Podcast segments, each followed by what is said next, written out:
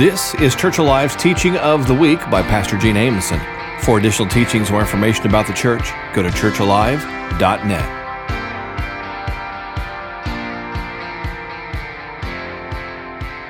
Today, we're going to continue on. We're going to be in John 12. We're going to continue on. This is part four of this blessed series. It says this in John 12. We're going to start in verse 1. It says, Then, six days before the Passover, Jesus came to Bethany where Lazarus was, who had been dead, whom he raised from the dead. There they made him a supper, and Martha served, but Lazarus was one of those who sat at the table with him, with Jesus. Then Mary took a pound of very costly oil of spikenard, anointed the feet of Jesus, and wiped his feet with her hair. And the house was filled with the fragrance of oil. I've always loved this story. I don't know about you, I, have always loved it. Uh, of course, you've got Mary here who's given this amazing uh, gift, if you will, this sacrifice, because this was something very costly. And and very often I just think of her at Jesus' feet just doing this. But just as a heads up, there's multiple Marys that we read about in the Gospels. Of course, probably the one that we most hear about would be the Virgin Mary, Jesus' mother. There's also Mary Magdalene, but this was actually uh, Mary of Bethany. In Luke 10, this is the same Mary. If y'all remember, there was a time where uh, Jesus was at a home and Mary and Martha are there. Martha's in the kitchen, and Mary's in front of Jesus, just absorbing everything that he's saying. And Martha kind of gets a little frustrated. She's like, Hey, um, Jesus, would you tell her to come help me? Anybody ever been that way from the kitchen? And if you remember, Jesus basically said, Mary's getting the good stuff right now. But this is the same Mary and Martha. Uh, they were sisters. So Mary's poured out this, this awesome oil, this expensive oil on Jesus' feet. Verse 4 But one of his disciples, Judas Iscariot, Simon's son, who would betray him, said, Why was this fragrant oil not sold for 300 denarii and given to the poor? Verse 6 This he said, not that he cared for the poor. This Judas said, not that he cared anything about the poor, but because he was a thief and he had the money box, and he used to take whatever was put in it. Very interesting, isn't it? So you've got Mary who gave such an extravagant gift, an expensive gift. She's at the feet of Jesus, she's worshiping. And then you've got, wait for it, one of Jesus's disciples, one of the 12 who pops off and makes this statement right here.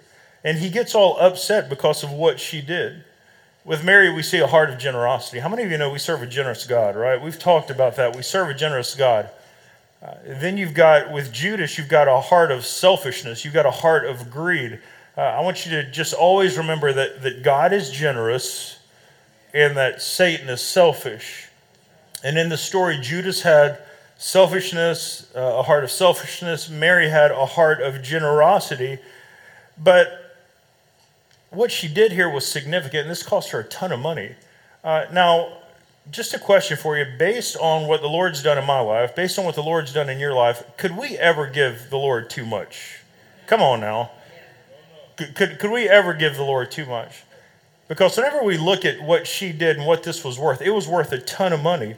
And, and I believe we all want to be generous. Can everybody say amen to that? Nobody in here says, I want to be stingy. You know, I really would like to just continue on my pattern of stinginess. Nobody says that, do they? I mean, if so, we can pray for you right now. But I think we all really want to be generous, but sometimes we're not generous based on certain situations. But just some thoughts on generosity today. The first one is this is that the enemy of generosity is actually selfishness.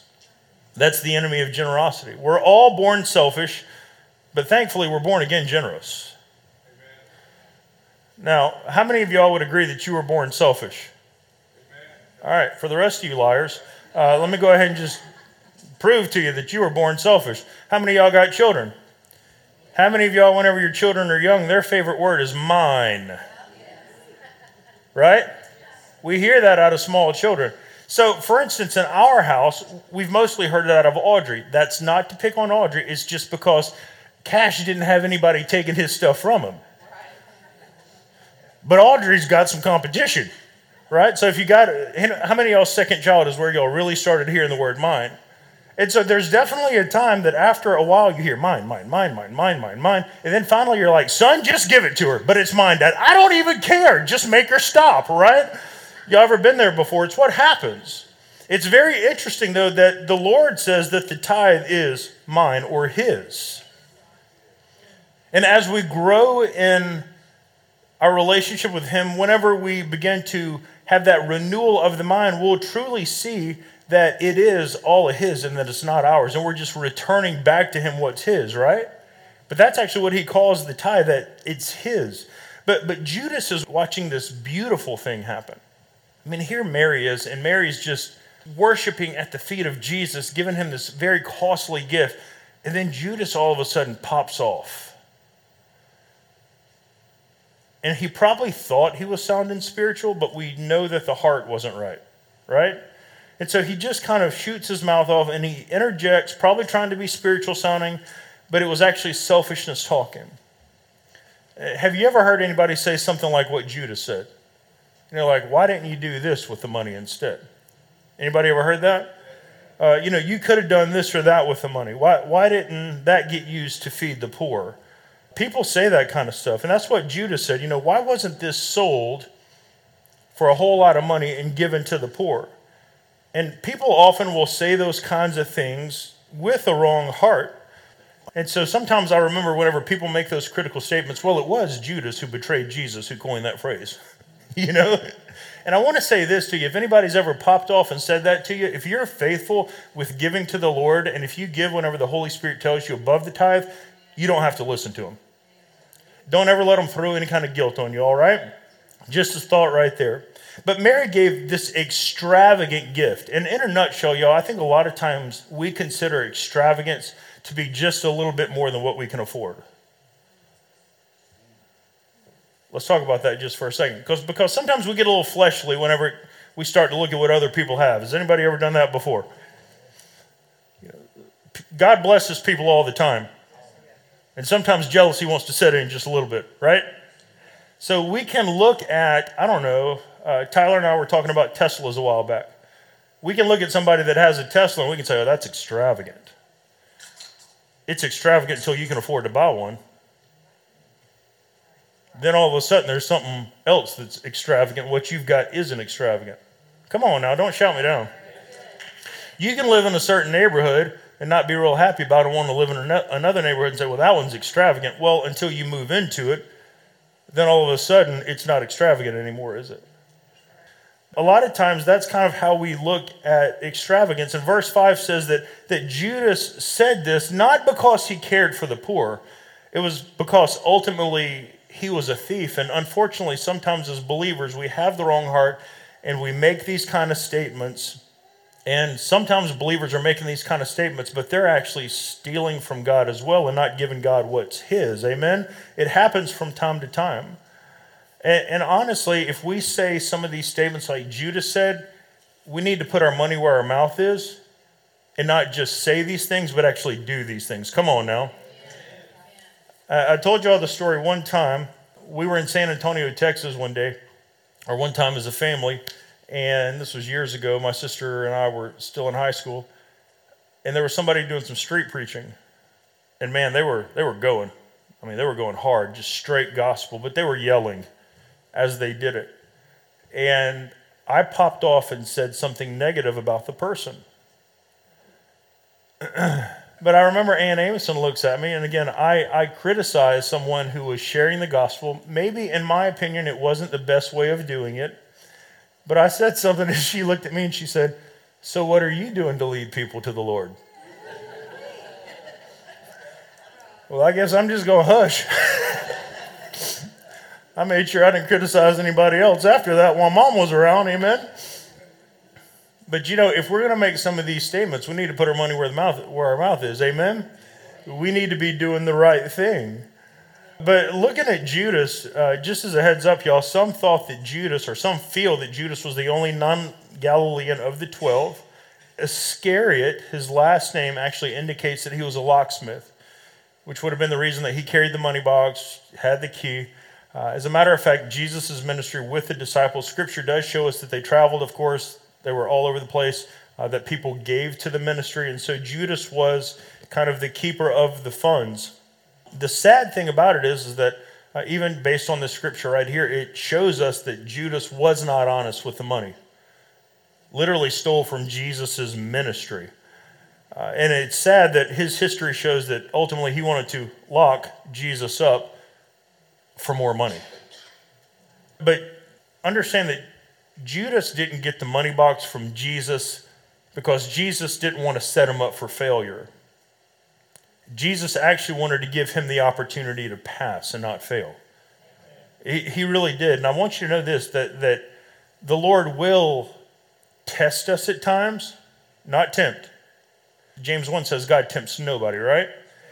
But he will test us at times, and he's going to see if we're going to be faithful with what he's given us. We have the opportunity to prove that we're going to be faithful to what he's given us. And Judas stole from Jesus's ministry, and I don't think any of us would ever do that. Like, as the offering bucket passes by you, you would never pull any money out, would you? Why is it some of y'all are looking at your spouse like, would we? Right? no, of course, none of you would ever do that, right? None of you would ever do that. At the same time, we would never keep what's supposed to be in it either, now, would we? Because the Lord calls that the same thing. He says, whenever you don't give what's mine, and as a reminder, it's all His, then He says that we're actually stealing from Him. So, number one, the enemy of generosity is selfishness. Number two, generosity can be extravagant. Generosity can be extravagant. Now, once again, God gave us the most extravagant, gift whenever He gave us Jesus. Amen? Uh, the, the, greatest gift ever. Uh, in Scripture, you'll also see extravagant gifts, such as David gave extravagantly to Solomon to build the temple. Just as a heads up, whenever you look at what the word says that David gave, if you were to convert that into modern day dollars based on like what things are worth, it's over 20 billion dollars. Not million. Billion's a lot more than million. They're saying it's 20 plus billion dollars what David gave. Whenever Solomon was set in as king, normally you would sacrifice a bull. Solomon said, Let's sacrifice a thousand. That was a long day of sacrificing, wasn't it? Let's sacrifice a thousand. And then you've got a widow in the New Testament. She gave everything she had. Y'all remember her? It wasn't a thousand bulls, it wasn't 21 billion. She had two mites, but it was everything she had. It was an extravagant gift. And so then, whenever we get back here to, to Mary, who we've been talking about, uh, she gave something that was worth 300 denarii. Now, just as a heads up, uh, a denarii back in the day was considered a day's wage. So, what would that be today? I, I don't know. I guess we just have to base it on what do we make per day. If it was $100, if it was $200, you can do the math. It could have been anywhere from 25 to $50,000 as income, and that's just giving us an idea. You know, it was obviously very expensive. Now, not only did she just give it to Jesus, she actually poured it out on his feet. What an act of worship. I mean, to, to give a full year's income, basically, to Jesus. Uh, I don't know about you, but I just think that's pretty amazing. Uh, and by the way, thinking about that, just something that I find really interesting, thought about this week and did a little bit of research on it. The fragrance that she poured out on Jesus' feet, this was shortly, like just before the triumphant entry. And that smell, because it said it filled the house, right? So it was obviously a strong smell. It's not like you just took one shot of cologne or perfume. It, it was obviously a smell that filled the house, so it had to be strong. For that kind of money, it should be, right? But that fragrance, whenever you look at it, it was basically something that normally kings would have. The triumphant entry happens just after this, whenever you read it. Whenever Jesus was being accused, just a few days later, that smell could possibly have been smelled by those accusing him. While he was being nailed to the cross for you and I, the King of Kings, that kingly smell could have possibly been smelled by those who were nailing him to the cross. Isn't that amazing? That that smell could have been on him whenever he was going through all of that. And if you remember in verse 7, uh, Jesus says this to Judas He said, She did this for my burial. She did this for my burial. This is actually the only anointing Jesus received because it was too late whenever they put him in the tomb. And if you remember, they came back with 100 pounds uh, of spices that Sunday morning, which was the first day of the week. Y'all remember that? They got there, but, but remember, he like took an early checkout. so this was actually the only anointing that Jesus received was by Mary. Isn't that just beautiful? Uh, to me, I don't know. I, I, think it's awesome. So her gift was extravagant. Just as a heads up, because we've been talking about the tithe the last few weeks, uh, whenever you look at, at giving in the Word, you could actually see that there's kind of like three different types of giving in the Word. Uh, there's tithes, and that's the first tenth the Lord asked for of the gross that we receive or that we earn. And again, it's all His. There's offerings that's above the tithe. And then there's also something called extravagant offerings. So we just read about some extravagant offerings in the Bible.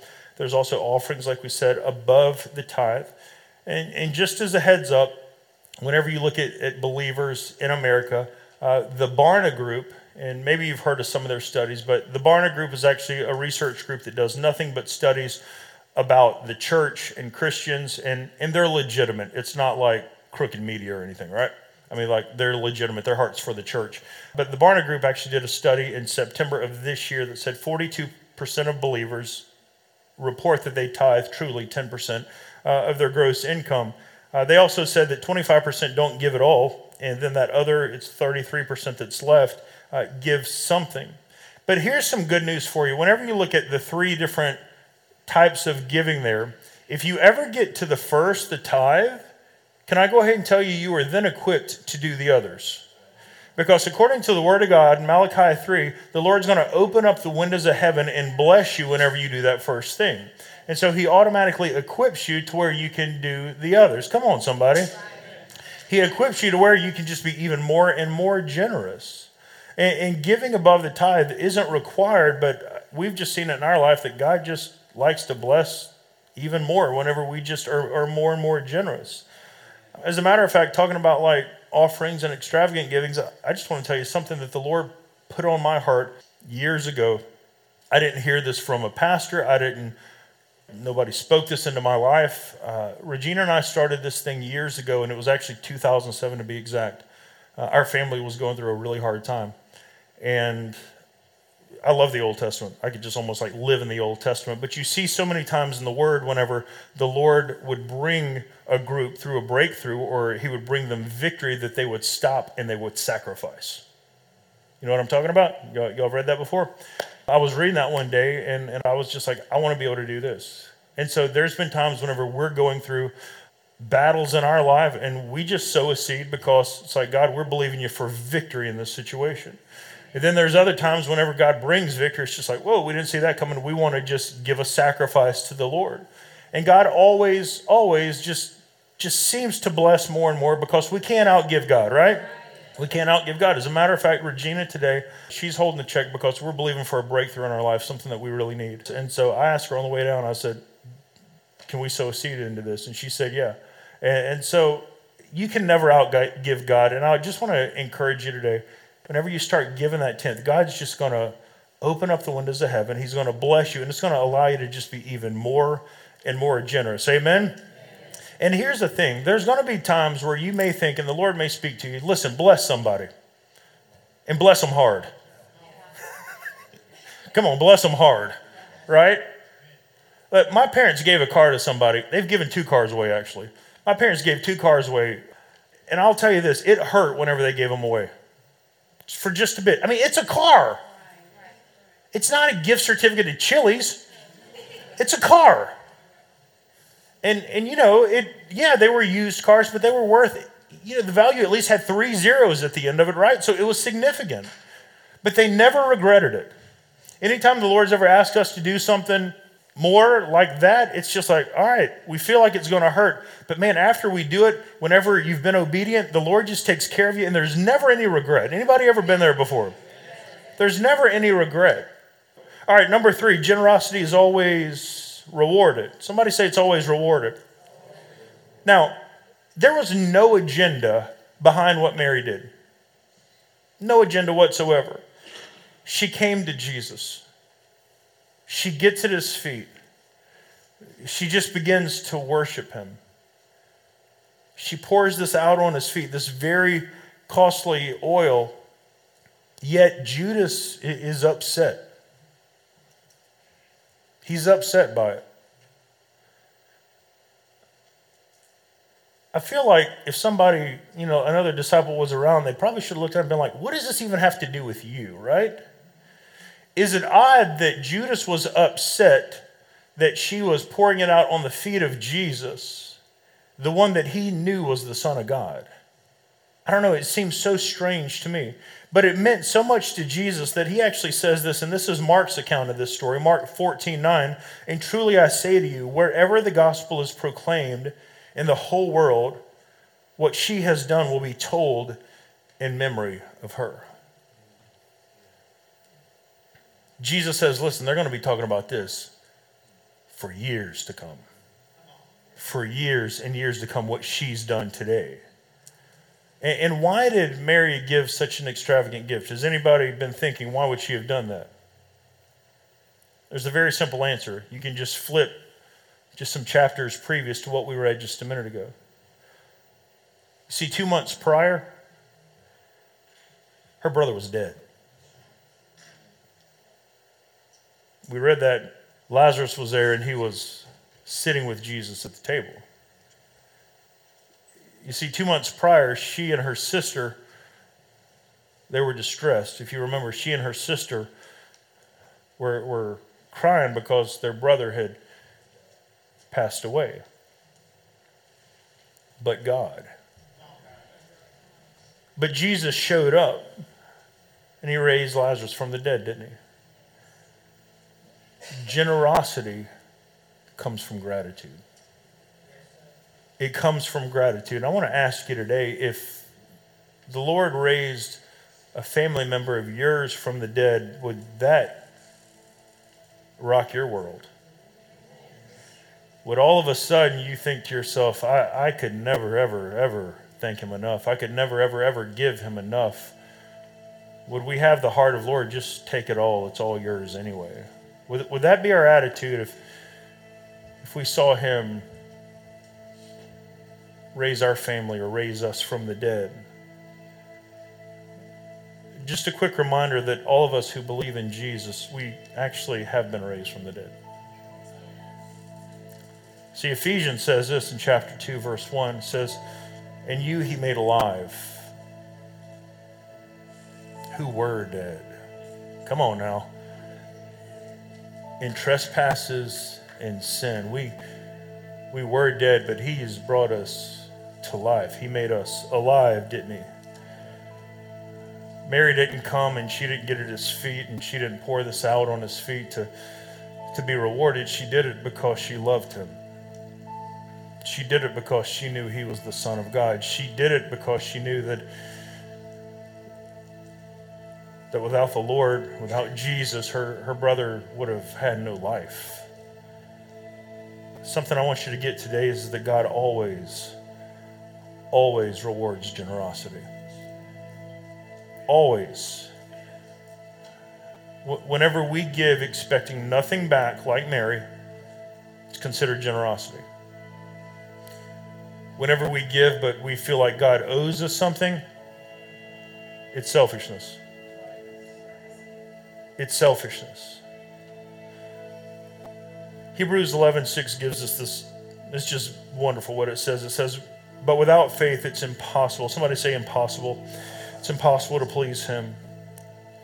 For he who comes to God must believe that he is and that he is a rewarder. Somebody say rewarder. He's a rewarder of those who diligently seek him. The word of God calls the Lord a rewarder. God always rewards generosity. And actually, whenever you look at this word rewarder here in this scripture, uh, the way it's translated, whenever you start to do a word study on it, it's only in the word one time. In the, or I'm sorry, it's only in the New Testament one time. And it basically means he rewards with so much more than should be given. He rewards extravagantly. It doesn't even make sense. Whenever we're faithful to give to Him, whenever we're faithful to bring to Him what's His, He rewards us extravagantly. Amen? It's what He does. But I want you to, to understand this God rewards the attitude of our heart. And this is seen in Scripture. Uh, if our heart's wrong, he, he can't reward us. The heart's got to be right. Thank you again for listening to Church Alive's teaching of the week with Pastor Gene Amoson. We invite you to join us for our Sunday morning worship service every Sunday at 10 o'clock or learn more at churchalive.net.